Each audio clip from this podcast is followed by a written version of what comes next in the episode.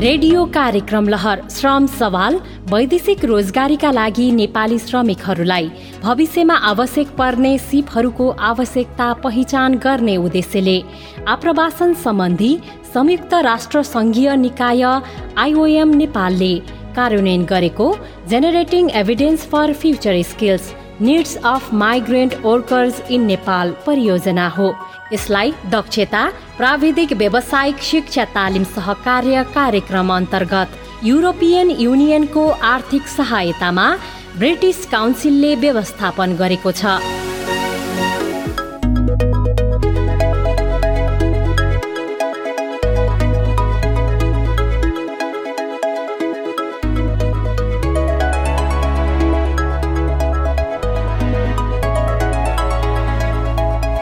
नमस्कार। अर्को एउटा प्रस्तुति श्रम सवाल। हामी मङ्गलबार र बिहिबार छ बजेपछि करिब साढे छ बजेसम्म देशभरिका प्रशस्त रेडियो स्टेसनहरूबाट यसै गरी प्रत्यक्ष प्रस्तुत हुने गर्छौँ। सकेसम्म प्रस्तुतिलाई अन्तर्क्रियात्मक र उच्च गुणस्तरको बनाउने हाम्रो जहिले पनि प्रतिबद्धता रहन्छ। र आज हामी एउटा अर्को नवीनतम श्रृङ्खला भनौँ अथवा अङ्ग्रेजीमा एपिसोड भनौँ त्यसका साथ प्रस्तुत छौँ। र आज आज हामीसँग दुईजना स्रोत व्यक्तिहरू हुनुहुन्छ। टिकामणि न्यौपानेजी हुनुहुन्छ र टिकामणि न्यौपानेजी हुनुहुन्छ। वैदेशिक रोजगारी बोर्ड वैदेशिक रोजगार बोर्डको सचिवालयमा कार्यरत हुनुहुन्छ निर्देशक तथा सूचना अधिकारी हुनुहुन्छ। टिका सर नमस्कार गरेँ। हजुर नमस्कार सर। म आशा गर्छु अपेक्षा गर्छु अनलाइनको कनेक्टिभिटी राम्रो होला र आउने आधा घन्टाको लागि इन्ट्याक्ट रहला। अर्थात् हामीलाई पुग्नेसम्मको स्पिडमा पुग्नेसम्मको क्वालिटीमा गुणस्तरमा रहला। र साउन्ड स्टुडियोमा हामीसँग digital broadcast initiative equal access स्थित काठमाडौँ उपत्यकामा यो साउन्ड स्टुडियोमा हुनुहुन्छ इन्द्रलक्ष्मी घिमिरेजी। इन्द्रलक्ष्मी घिमिरेजी वैदेशिक रोजगार पत्रकार समाज नेपाल। आज सञ्चारकर्मीसँगै कुराकानी छ। त्यस संस्थाका वरिष्ठ उपाध्यक्ष हुनुहुन्छ। मैले स्वागत गरेँ। नमस्कार। हजुर। धन्यवाद। हजुर। एउटा आज हाम्रो विषय वैदेशिक रोजगारी एउटा आवश्यकता भयो। एउटा नियति पनि भयो। कसले पो भन्छ र वैदेशिक रोजगार निर्यात गर्नुपर्छ भनेर श्रम निर्यात गर्नुपर्छ भनेर।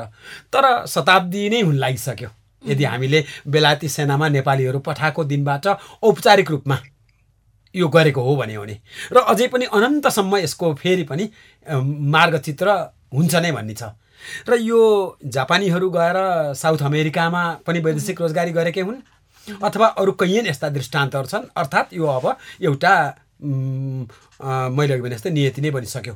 तर यो मर्यादित हुनुपर्छ यो सम्मानित हुनुपर्छ र यसले समृद्धि ल्याउनुपर्छ व्यक्तिमा समृद्धि ल्याउनुपर्छ समाजमा समृद्धि ल्याउनुपर्छ राष्ट्रहरूमा समृद्धि ल्याउनुपर्छ र यसले टेक्नोलोजी ट्रान्सफर गर्छ स्किल ट्रान्सफर पनि गर्छ। यही आधारमा हामी यो रेडियो प्रस्तुतिलाई अगाडि बढाउँछौँ। पहिला त म टिका सर सूचना अधिकारी हुनुहुन्छ र एउटा रोजगार विनिमय बजार अनलाइन पोर्टलको पनि अवधारणा छ। र वैदेशिक यो रोजगार विनिमय बजार एउटा नवीन अथवा चाहिँ एउटा इनोभेटिभ कुरो अथवा हामीले सामान्यतया अन्दाज गर्न सक्ने कुराको यहाँहरूले यो रोजगार विनिमय बजार सुरु गर्नुभएको छ। हो के यो अनलाइन पोर्टलको अवधारणा र सुरु गर्नुको उद्देश्य के हो? यो मूलत वैदेशिक रोजगार विनिमय बजार भन्दा पनि यो रोजगार विनिमय बजार हो। यो स्वदेशी रोजगारी र विदेशी रोजगारी दुइटैलाई चाहिँ हामीले कभर गर्ने हिसाबले बनाएको पोर्टल हो यो। यसमा मूलत पाँचवटा फ्याक्टरलाई बढी हामीले महत्त्व दिएको हो। एउटा नेपालमा भएको जनशक्ति वा बाहिर विदेशमा भएको जनशक्तिको कुरा। अर्को रोजगारदाता स्वदेशी रोजगारदाता र विदेशी रोजगारदाता। अर्को हजुरको विदेश रिइन्टिग्रेसन प्रोग्राम रिइन्टिग्रेसन प्रोग्राम भनेको फर्किएर आएका कामदारहरूले पनि नेपालमै केही गरेर बस्न सकुन् रोजगारी वा उद्यमशील केही गरेर बस्न सकुन् भन्ने हिसाबले पनि यो पोर्टल बनाएको हो। भनेपछि हामीले एउटा जनशक्ति अर्को रोजगारदाताहरू एउटा स्वदेशी रोजगारदाता अर्को विदेशी रोजगारदाता र रिइन्टिग्रेसनलाई फोकस गरे प्रोग्राम बनाएको खासमा मतलब पोर्टल बनाएको।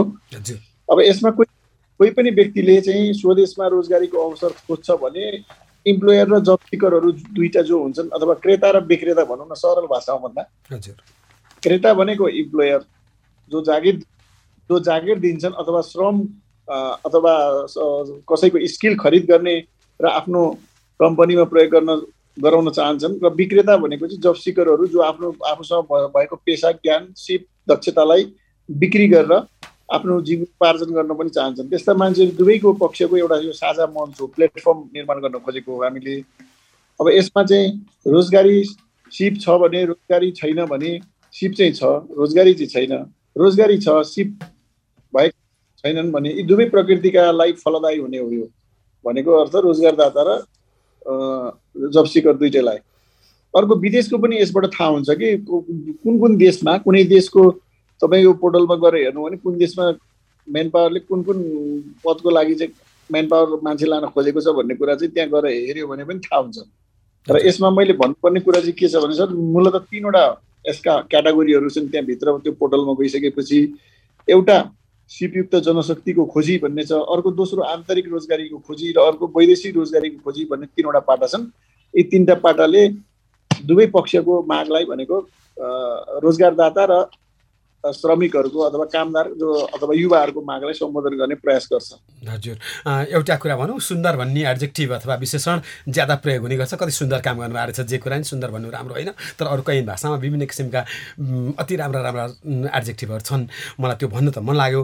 र म यति बेला उपेन्द्र आभारी छु अथवा चाहिँ डिजिटल ब्रोडकास्ट इनिसिएटिभ खोला एक्सेस आभारी छ देशभरिका रेडियो स्टेसनहरूसँग किनभने यो महत्त्वपूर्ण सवाललाई यो महत्त्वपूर्ण सूचनालाई जानकारीलाई र ज्ञानलाई आफ्नो आफ्नो एयरवेब्सबाट म भन्ने गर्छु। रेडियो जस्तो कुनै पनि मिडियम छैन किनकि यसको लागि हामीले शुल्क तिर्नु पर्दैन। अर्को कुरो रेडियो सबभन्दा प्रोपोर मिडियम हो। र यो क्रममा रेडियोहरूप्रति आभारी हुँदै सर्प एउटा अति सुन्दर जीव हो। अति सुन्दर छ यसको प्याटर्न यसको आकार यसको रूप पनि। यति हो कि उसलाई जिस्केको अथवा ऊ अफेन्डेड भयो भने डस्न आउला त्यो आफ्नामा छ। मैले भने जस्तै मैले भनेको हामी भन्ने गर्छौँ सर्पको खुट्टा सर्पले देख्छ। मैले भनेको यहाँहरूले यो फेसिलिटेसनको लागि यो डिजिटल मिडियम राख्नुभयो अथवा टुल राख्नुभयो प्लेटफर्म राख्नुभयो। म अब सोध्छु त्यसो भए वैदेशिक रोजगार पत्रकार समाज नेपालकी वरिष्ठ उपाध्यक्षलाई कसरी हेर्नुहुन्छ एउटा सञ्चारकर्मीले इन्द्रलक्ष्मीजी यो पोर्टललाई? हजुर पक्कै पनि जुन यो पोर्टल सुरु भएको छ धेरै समय त भएको छैन। त्यसैले यसको प्रभावकारिताको बारेमा इम्प्लिमेन्टेसनको बारेमा कुरा गर्नलाई हामीले अहिले गरिरहँदाखेरि चाहिँ अहिले हामी इनिसियल फेजमा पनि छौँ। यो सुरु भएको धेरै अवधि नभएको हिसाबले पनि होइन? सो यसमा चाहिँ कस्तो भने पोर्टल सुरु भयो। अघि सरले पनि भन्नुभयो टिकाराम सरले कि यसमा चाहिँ सिपको कुराहरू हुन्छ। तिनवटा मुख्य क्याटेगोरीहरू राखिएको छ। यसमा चाहिँ भनौँ न सिप सम्बन्धी जानकारीहरू समग्रमा एउटै पोर्टलमा हुन्छ भनेर भनिएको छ। मैले यसलाई चाहिँ एउटा पुनरेकीकरण कार्यक्रम भनेर जुन सरकारले सुरु पनि गर्ने भनेको छ यसको अवधारणा पनि ल्याएको छ यसको डिजिटल भर्जन हो जस्तो मैले महसुस गरेकी छु। र यो जुन डिजिटल भर्जन आएको छ यसमा समग्रमा सबैमा चाहिँ एउटै प्याकेज चाहिँ एकै ठाउँमा पाइन्छ। अब यसरी भनिरहँदाखेरि यो पोर्टल त सुरु भयो। तर पोर्टलसम्म चाहिँ भनौँ न यसको पहुँच चाहिँ ती सम्बन्धित सरकारवाला व्यक्तिहरूसम्म पुग्यो कि पुगेन भन्ने एउटा सवाल छ। र अर्को सवाल भनेको यो यति राम्रो अघि तपाईँले एउटा शब्द प्रयोग गर्नुभयो सुन्दर भन्ने। सुन्दर अवधारणा आएको छ सिप सम्बन्धी सूचनालाई प्रवाह गर्ने। भनौँ न एउटा वेबसाइटमा चाहिँ सरकार आफैले सिप सम्बन्धी जानकारीहरू दिने। भन्नुको मतलब चाहिँ जो वैदेशिक रोजगारीका क्रममा काम खोज्दै जाँदा म्यान पावरबाट चाहिँ ठगिने क्रम हुन्छ ती ठगिनेहरूको सूची अब कम हुँदै जान्छ कि भन्ने एकातिर त्यो एउटा आश पनि छ।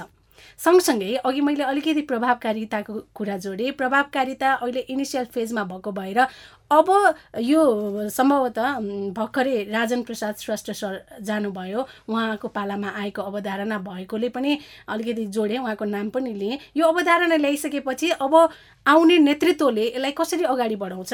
किनभने जे पनि काम त सुरु गर्नलाई चाहिँ सजिलो छ। तर त्यसलाई चाहिँ निरन्तरता दिन चाहिँ गाह्रो छ नि त। सफलता प्राप्त गर्नको लागि त निरन्तर मेहनत गर्दै जानु पर्यो त्यसपछि सफलताको शिखरमा पनि पुगिएला र अझ शिखरमा पुगिसकेपछि पनि त्यहाँ टिकिराख्नु चाहिँ सबभन्दा ठुलो कुरा हो भनिन्छ नि। त्यसैले यो जुन वेबसाइट सुरु भएको छ एकदमै राम्रो अवधारणा हो जसले वैदेशिक रोजगारीमा जाने मात्र नभई आन्तरिक श्रम बजारमा पनि कामको खोजी गर्न सिपको खोजी गर्न मद्दत गर्छ। साथै आन्तरिक बजारमा मात्र नभइकन अन्तर्राष्ट्रिय बजारमा पनि श्रम बजारमा के कस्ता अपर्च्युनिटीहरू छन् त भनेर त्यहाँबाट हेर्न मिल्छ र यो अथेन्टिक पनि हुन्छ। अथेन्टिक किन हुन्छ भन्दा सरकार आफैले यसमा चाहिँ आफूले सबै जानकारी राखेको भएर अन्य मेन पावरहरूले तिमीहरूको तलब यति छ तिमीहरूको सेवा सुविधा यति छ भनेर ठगेको जस्तो हुँदैन।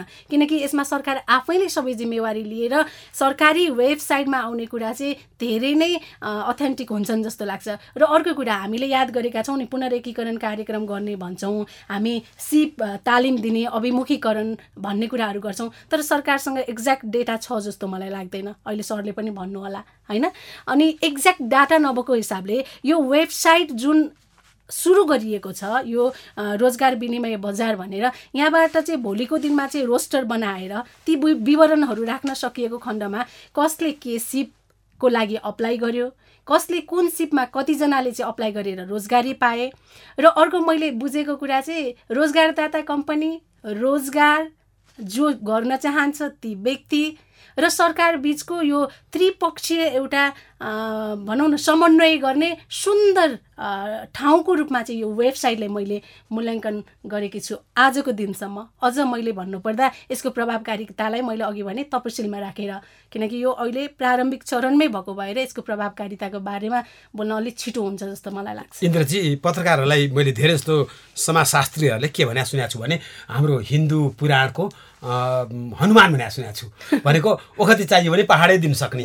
अर्थात् जहाँ समस्या छ त्यहाँ उनीहरू जस्तो प्रभावकारी ढङ्गमा पौराणिक कथा कति सत्य हो तर त्यसरी बताइन्छ एउटा मात्रै ओखतीको सिसी अथवा ट्याब्लेटहरू जाएनन् उनीहरू। तपाईँहरूले सघाउन सक्नुहुन्छ यसको प्रभावकारिताको लागि। मलाई विश्वास छ। हजुर पक्कै पनि अलिकति जोडेछ मैले यहाँनिर।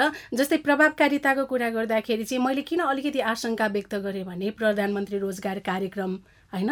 यो कार्यक्रम आन्तरिक रूपमै चाहिँ सिपलाई चाहिँ अभिवृद्धि गर्ने भन्ने किसिमले त्यो अवधारणाले ल्याइएको हो। र अर्को अघिल्लो भनौँ न सरकारको पालामा जो अघिल्लो मन्त्री हुनुहुन्थ्यो उहाँको पालामा चाहिँ श्रम ब्याङ्क भनेर सुरु गरिएको थियो। हामी जहिले पनि हाम्रो सरकारमा चाहिँ के हुन्छ भने मन्त्रालय अथवा विभाग अथवा बोर्डमा पनि के कुरा हुन्छ भने हामीसँग स्रोत छैन स्रोतको अभाव छ भन्ने छ। तर त्यो श्रम ब्याङ्कमा अरब बराबरको स्रोत छ क्या? त्यो श्रम ब्याङ्कको अवधारणा कहाँ गयो त? हो कुरा चाहिँ गर्ने अवधारणा पनि सुरु गर्ने कति राम्रो आइडिया पनि लिएर आउने तर निरन्तरता दिनलाई चाहिँ चुकेको छ। त्यसैले पनि यो सञ्चारकर्मीको एउटा पर्सपेक्टिभबाट मैले भन्नुपर्दाखेरि यसमा सञ्चारकर्मीको रोल त प्रचार प्रसार गर्ने जनतासम्म कुरा पुर्याइदिने हो। हामीले हाम्रो साइडबाट त्यो त पक्कै पनि गरि नै हाल्छौँ। तर अर्को साइडमा चाहिँ हामीले हेर्दाखेरि प्रभावकारी बनाउनलाई चाहिँ मूल जरो भन्छन् नि। मूल जरो चाहिँ सरकार आफै हो क्या?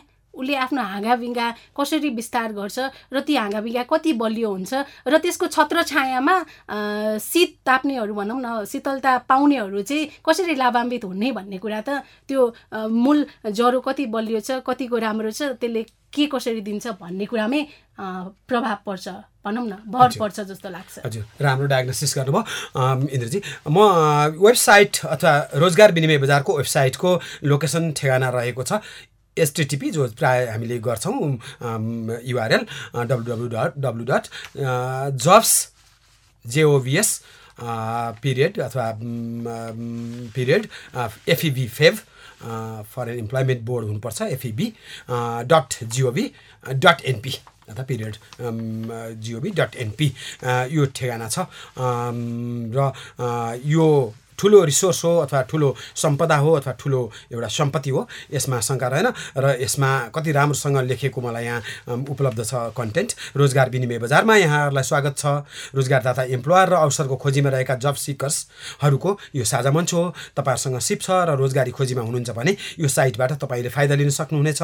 सिपयुक्त जनशक्तिको खोजीमा रहनुभएका रोजगार रोजगारदाताहरूले समेत यो साइटबाट फाइदा लिन सक्नुहुनेछ। स्वदेश वा विदेशमा रोजगारीको अवसर खोजी गर्नेहरूका लागि सह सहयोग उपलब्ध गराउने उद्देश्यले यो साइटको निर्माण अथवा रचना गरिएको हो। वैदेशिक रोजगारीको रोजगारीबाट सिप अनुभवका साथ फर्किनु भएको छ र रोजगारीको अवसरको खोजीमा हुनुहुन्छ भने पनि यो साइट उपयोगी हुनेछ। र यस वेबसाइटमा तिनवटा उपशीर्षकहरू छन्। क सिपयुक्त जनशक्तिको खोजी अर्को आन्तरिक रोजगारी खोजी र पछिल्लो वैदेशिक रोजगारी खोजी। मेरो एउटा जिज्ञासा टिकामणी सरसँग अरू सरोकार सरोकारीहरू जस्तो वैदेशिक रोजगार सङ्घ अथवा यो तपाईँहरूको यत्रो ठुलो संयन्त्र छ जसमा प्रशस्त सत्र अठारवटा त मन्त्रालयहरू छन् यसमा संलग्न। र त्यसै गरी कैयन आइएनजिओहरू अथवा डेभलपमेन्टका बाइल्याटरल मल्टिल्याटरल छन् यो पोर्टलप्रति कतिको सन्तुष्ट छन्? टिका सर मैले अर्को एउटा मेरो जिज्ञासा सोधेँ। अब यो हाम्रो मन्त्रालय र हामी सरकारवालाहरूसँग चाहिँ हामीले सामान्यतया छलफल गरेरै बनाएको पोर्टल हो यो। हजुर। यसमा त्यसो हुँदाखेरि अब तर अघि म्यामले भन्नुभयो जस्तो यो उपयोगमा चाहिँ भर्खरै बनाएको यो त्यो असार गएको असार महिनाको सम्ममा लगभग सकिया थियो होला।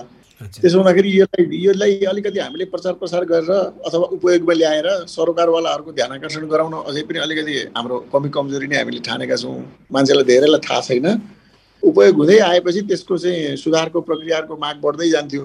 त्यसो हुँदाखेरि अब रो न रोजगारदाताले न कामदारहरूले जब सिकरले कसैले पनि यसलाई साह्रै उपयोगमा ल्याउन सकेको देखिएन। अब थाहा नपाएर पनि होला भन्नुपर्छ हाम्रो पनि कमजोरी होला नि तर अन्य- सरकारवालाले निकाल्दा पनि हामीले राम्रोसँग नै अब बोर्डले भनौँ न अहिले अब हाम्रो जिम्मेवारीमा हामीले बनाएपछि हाम्रै जिम्मेवारी भन्नुपर्छ। बोर्डले पनि ल्याउन नसकेकै होला। अब यसमा हामीले अब हजुरहरूले नि अहिले अब हेर्नु नि यो कार्यक्रमबाट प्रचार प्रसार गरिदिनु भयो कति दुई चार मान्छेले सुन्नुभएको होला पक्का पनि। त्यसो हुँदाखेरि यो यसले पक्कै फाइदा गर्छ। अब यो कार्यक्रम अथवा यो पोर्टललाई चाहिँ हामीले एकदम तल्लो स्तरसम्म पुर्याउने भनेर हामीले चाहिँ सुरुवात एउटा सोच चाहिँ बनाएको छौँ यो आर्थिक वर्षमा। अब यो आर्थिक वर्षमा बनाएको छौँ कसरी बनाएको छौँ भन्दाखेरि अब हाम्रो एमआरसीहरू पनि छन् धेरै जिल्लाहरूमा। त्यो एमआरसीहरू मार्फत पनि गर्छौँ। अझ उद्योग वाणिज्य सङ्घहरू पनि छन् जिल्ला जिल्लामा उद्योग वाणिज्य सङ्घहरू छन् केन्द्रमा छ महासङ्घहरू। यी निकायहरूबाट गर्छौँ। सञ्चार माध्यमको त अभियसली एकदम भूमिका ठुलो नै हुने नै भइगयो यसमा। अनि सँगसँगै स्थानीय तहहरूमा हामीले गएर हाम्रा अरू पनि हाम्रा प्रोडक्टहरू अथवा स्थानीय तहसँग गर्न सक्ने सरोकार के अरे सहकार्यका विषयहरूलाई लिएर जाँदा यो विषयलाई पनि लिएर सँगसँगै जाने भन्ने हाम्रो यसपालिको कार्यक्रममा चाहिँ राखेका छौँ। अब विगतको प्र्याक्टिस हेर्दाखेरि अलिक कमजोर छ यसको कार्यान्वयनको पक्ष। सरकारवाला निकायसँग एज वेल वेज सम्बन्धित नागरिक टार्गेट ग्रुपसँग भनौँ।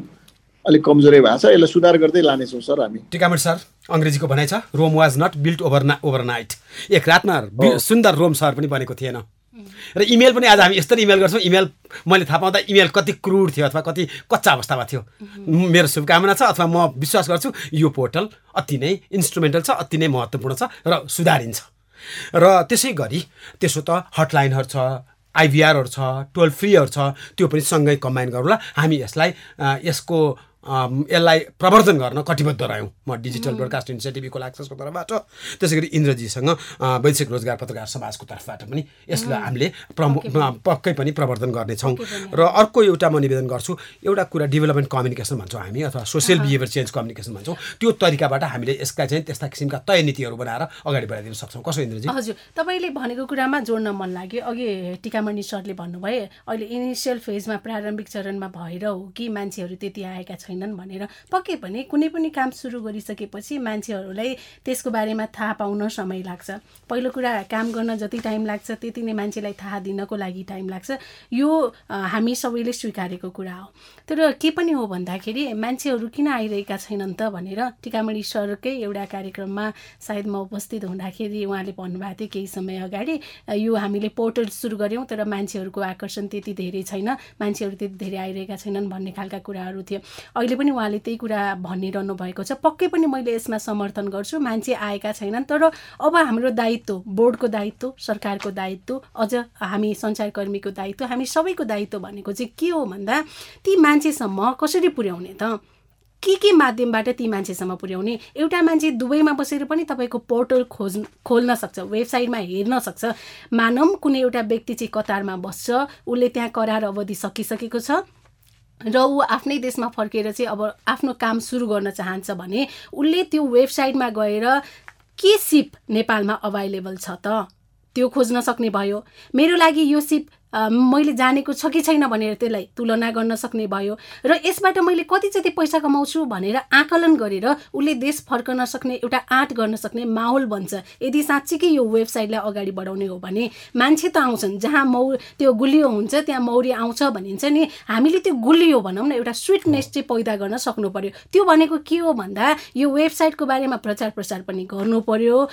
र त्यो सँगसँगै हामीले चाहिँ अब के गर्नु पर्यो बोर्डले चाहिँ के गर्दा उचित हुन्छ जस्तो मलाई लाग्छ भने जस्तै गैर आवासीय नेपाली सङ्घ र बोर्ड बिच केही समय अगाडि सम्झौता भएको थियो जसमा चाहिँ गैर आवासीय नेपाली सङ्घले वैदेशिक रोजगारीमा रहेका जो व्यक्तिहरू विदेशबाट चाहिँ नेपाल फर्कन चाहन्छन् तिनीहरूको पुनरेकीकरणमा तिनीहरूलाई देशमै श्रम रोजगारी दिलाउनको लागि हामी सहकारी गर्न तयार छौँ भनेर प्रतिबद्धता जनाएको छ एक नम्बर। अर्को भनेको उद्योग वाणिज्य सङ्घ छ चेम्बर छ अरू मल्टी स्टेक होल्डर्सहरू छन्। उनीहरूसँग सहकार्य गरेर जो विदेशमा रहेका छन् उनीहरूको लागि आन्तरिक श्रम बजारमै श्रम सृजना गर्न सक्ने हामीसँग क्षमता छ त। हामीले चाहिँ श्रम बजारमा जाँदाखेरि चाहिँ हामीसँग पुँजी नभएका व्यक्तिहरू छन्। कसले दिन्छ पुँजी? सरकारले दिन्छ।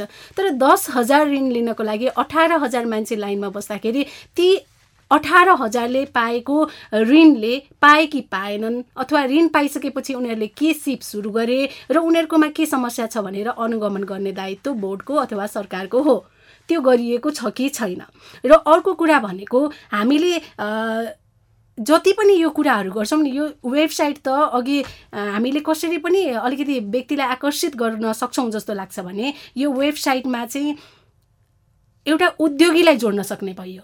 एउटा व्यवसायीलाई राख्न सकिने भयो र अर्को भनेको रोजगार खोज्ने मान्छेलाई राख्न सकिने भयो जसले चाहिँ डाइरेक्ट कन्ट्याक्ट गरोस् कि ताकि मेन पावरसम्म जाने पत्रिकामा के के जब खुलेको छ कुन देशमा के खुलेको छ कुन देशमा कति तलबमा कतिजना मान्छेलाई आँटिएको छ भन्ने कुराहरू चाहिँ खोजिरहनु नपरोस्। सरकारले राखेको वेबसाइटमा सबै जानकारी एकमुष्ट होस् सबै विवरण होस् र कति व्यक्तिले अहिलेसम्म जागिर खाए कति व्यक्ति कुन देश गए कति व्यक्तिले के के सिप हासिल गरे र आन्तरिक श्रम बजारमा के के सिप अभाइलेबल छन् के के कुराहरू आन्तरिक श्रम बजारमा आफूले दिन सकिन्छ एउटा उद्योगले गएर यो पोर्टल खोज्ने बित्तिकै आफूलाई चाहिएको रोजगार गर्ने मान्छे श्रमिक भनौँ न खोज्न सक्ने मान्छे आफूले चाहेको सिपमा त्यो श्रमिक छ कि छैन भनेर क्लिक गरेर खोज्न सक्ने माहौल यो वेबसाइटले बनाउनु सक्नु पर्यो। तब यो वेबसाइटतर्फ चाहिँ मान्छेहरू आकर्षित हुन्छन्। अहिले त मान्छेलाई थाहै छैन। त्यसैले पहिलो काम भनेको अहिले डेङ्गु चलिरहेछ नि। लार्वा खोज अनि नष्ट गर भने जस्तो अब हामीले के गर्नुपर्छ? Search and spoil search and अब स्प्रेड गर्नु स्प्रेड गर्नु इन्द्रजी कति रचनात्मक ढङ्गले आफ्नो कुराहरू भन्नुभयो। मलाई लाग्छ अब पहिले जस्तो पर्चा पोस्टरको दिनहरू गए र त्यसै गरी मोटरबाट चाहिँ स्पिकर माथि राखेर कराउने दिन पनि गए। र यस्तै फेसबुकमा अलिकति रोके। फेसबुकमा एउटा स्ट्याटस राखेको भरमा प्रचार प्रसार हुन्छ। आज डिजिटल प्लेटफर्मलाई हामीले कुन तरिकाले युज गर्ने सबै हामीसँग यो पोर्टललाई समृद्ध अन्तर्क्रियात्मक र लोकप्रिय जनप्रिय बनाउनलाई वैश्विक रोजगार बोर्डले प्रशस्त परामर्शहरू गर्नेछ र त्यस्तै किसिमबाट यो अगाडि बढ्नेछ। म आभारी छु थुप्रै रेडियो स्टेसनहरू सयौँ सयौँ रेडियो स्टेसनहरू जसले काठमाडौँ उपत्यका लगायत देशभरिका सातै प्रदेशबाट सात सय त्रिपन्न पालिका र अनलाइन मार्फत विभिन्न देशहरूमा यो सन्देश पुर्याइदिइराख्नु भएको छ। म अर्को एउटा निवेदन गर्छु दुईवटा टेलिफोन नम्बरहरू छ zero one five four three one five six three. Zero one five four three one five six three र त्यसै गरी zero one five four three one five double nine यो दुईवटा टेलिफोन नम्बरहरू पनि हामीसँग स्ट्यान्ड बाई छ। यहाँले केही टेलिफोन गरेर सोध्न सक्नुहुन्छ प्रश्न छ भने। र त्यसै गरी फेसबुकमा पनि हामी छौँ। फेसबुकको लोकेसन हो Facebook dot com slash DBIEA त्यसै गरी Facebook फेसबुकको location Facebook dot com slash DBIEA र मैले एउटा सन्देशको लागि यहाँसँग समय निवेदन गरेँ। अब हामीसँग पाँच मिनटको करिब समय अवधिमा हामीले प्रस्तुतिलाई टुङ्गाउनेछौँ। रेडियो कार्यक्रम लहर श्रम सवाल वैदेशिक रोजगारीका लागि नेपाली श्रमिकहरूलाई। भविष्यमा आवश्यक पर्ने सिपहरूको आवश्यकता पहिचान गर्ने उद्देश्यले। आप्रवासन सम्बन्धी संयुक्त राष्ट्र सङ्घीय निकाय आइओएम नेपालले कार्यान्वयन गरेको generating evidence for future skills needs of migrant workers in Nepal परियोजना हो। यसलाई दक्षता प्राविधिक व्यावसायिक शिक्षा तालिम सहकार्य कार्यक्रम अन्तर्गत युरोपियन युनियनको आर्थिक सहायतामा ब्रिटिस काउन्सिलले व्यवस्थापन गरेको छ। यस रेडियो प्रस्तुतिमा अभिव्यक्त विचारलाई आइओएम युरोपियन युनियन तथा ब्रिटिस काउन्सिलको आधिकारिक विचार प्रतिबिम्बित भएको मानिनु हुँदैन। के तपाईँ कामका लागि विदेश जाने तयारीमा हुनुहुन्छ? अथवा वैदेशिक रोजगार सम्बन्धी तपाईँका कुनै जिज्ञासा? गुनासा तथा समस्याहरू छन्। श्रम रोजगार तथा सामाजिक सुरक्षा मन्त्रालयमा रहेको श्रम कल सेन्टरबाट तपाईँले वैदेशिक रोजगारी तथा सिप अभिवृद्धि सम्बन्धी धेरै जानकारी लिन सक्नुहुन्छ। सम्पर्क गर्न सकिने नम्बरहरू। नेपाल टेलिकम एनटिसी प्रयोगकर्ताहरूका लागि टोल फ्री नम्बर एघार एकचालिस अर्थात् एक एक चार एक। अर्को टोल फ्री नम्बर सोह्र साठी शून्य एक पाँच शून्य शून्य शून्य पाँच। विदेशमा रहेका नेपालीहरूले सम्पर्क गर्ने सशुल्क नम्बर शून्य एक पाँच नौ सात शून्य शून्य शून्य आठ। वाट्सएप फाइबर र एन्सेल प्रयोगकर्ताहरूका लागि अन्ठानब्बे शून्य अठार शून्य शून्य शून्य तेह्र। इमो प्रयोगकर्ताहरूका लागि अन्ठानब्बे शून्य तेह्र शून्य शून्य शून्य तेत्तिस। र श्रम call सेन्टरको Facebook page Facebook dot com slash MOL call centre. साथै श्रम रोजगार तथा सामाजिक सुरक्षा मन्त्रालयमा रहेको श्रम कल सेन्टर मार्फत हरेक आइतबार बिहान एघार बजेदेखि बाह्र बजेसम्म माननीय मन्त्री शेरबहादुर कुँवरज्यूले मन्त्रीज्यू काठमाडौँमा रहनुभएको अवस्थामा प्रत्यक्ष सेवाग्राहीसँग समस्या तथा गुनासो सुन्ने व्यवस्था पनि गरिएको छ। नेपाल सरकार श्रम रोजगार तथा सामाजिक सुरक्षा मन्त्रालयद्वारा जनहितमा जारी।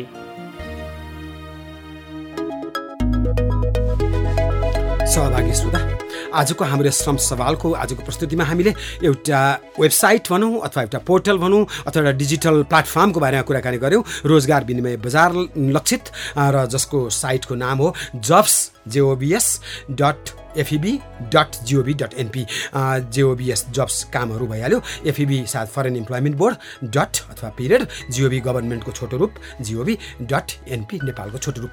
र एक मिनटमा मैले निवेदन गरेँ टिकामणी सरलाई यसलाई समृद्ध अथवा यसलाई एनरिच गर्नलाई केही सोचहरू अगाडि बढाइएको छ यो साइटलाई? साइटको विकास विस्तार गर्नको लागि हामीले यसपालि पनि नीति कार्यक्रमहरू हाम्रो बजेटमा राखेका छौँ होइन। अब यसको लागि एउटा चाहिँ हाम्रो इन् इन्जिनियरहरूलाई आगामी फिडब्याक कस्तो आउँछ त्यही अनुसारले गर्नुपर्छ भनेर पनि हामीहरू उहाँसँग निरन्तर छलफलमै छौँ। दोस्रो चाहिँ हामीले स्थानीय तहसम्म लगेर पहिले यसको उपयोगिताको बारेमा बुझाउनु पर्ने भयो र उपयोगको प्रयोग हुन थालिसकेपछि तब मात्र केही न केही फिडब्याक आउँछ र अनि हामीले यसमा सुधार गर्ने भनेर पनि एउटा सोच बनाएको छौँ। त्यसो हुँदा अब अहिले भएको चिजलाई चाहिँ उपयोग गरौँ अनि त्यसपछि आएका फिडब्याकलाई समेटेर परिमार्जन गर्दै जाउँ भन्ने हाम्रो मनसाय छ सर। त्यही अहिले यसलाई यति नै मात्रै भन्न सकिन्छ यो। अब उपयोगमै खासै प्रयोगमा आएको छैन। अब यसलाई प्रचार प्रसारको जरुरी देखियो। देशभरिका महत्त्वपूर्ण रेडियो स्टेसनहरूको धन्यवाद सर। समाचारको लागि अथवा आधा घन्टाको जुन एउटा उनीहरूको इन्टरभल हुन्छ त्यसको लागि समय भयो। प्रशस्त सार्वजनिक हितका अथवा जनहितकारी सन्देशहरूको लागि उनीहरूसँग समय भयो कैयनको समाचारको समय भयो र कैयनका आफ्नो फिलर अथवा प्रमोहरूको लागि पनि समय भयो। मैले यहाँहरूसँग विधा निवेदन गरेँ र सहयोगीहरू दिनेश प्रजापति त्यसै गरी त्यसै गरी विनोद शर्माजी र मनोज महर्जनजी निरो संस्थापितजी मनोज खड्गीजी सोनिया थापा र विष्णु थापासँग आभारी हुँदै म उपेन्द्र। आजका लागि हाम्रा विज्ञहरू इन्द्रलक्ष्मी घिमिरेजी जो वरिष्ठ उपाध्यक्ष वैदेशिक रोजगार पत्रकार समाज त्यसै गरी टिकामणी नेपालीज्यू निर्देशक तथा सूचना अधिकारी वैदेशिक रोजगार बोर्डलाई अति आभार व्यक्त गर्दै बिदा हुन्छु नमस्ते नमस्कार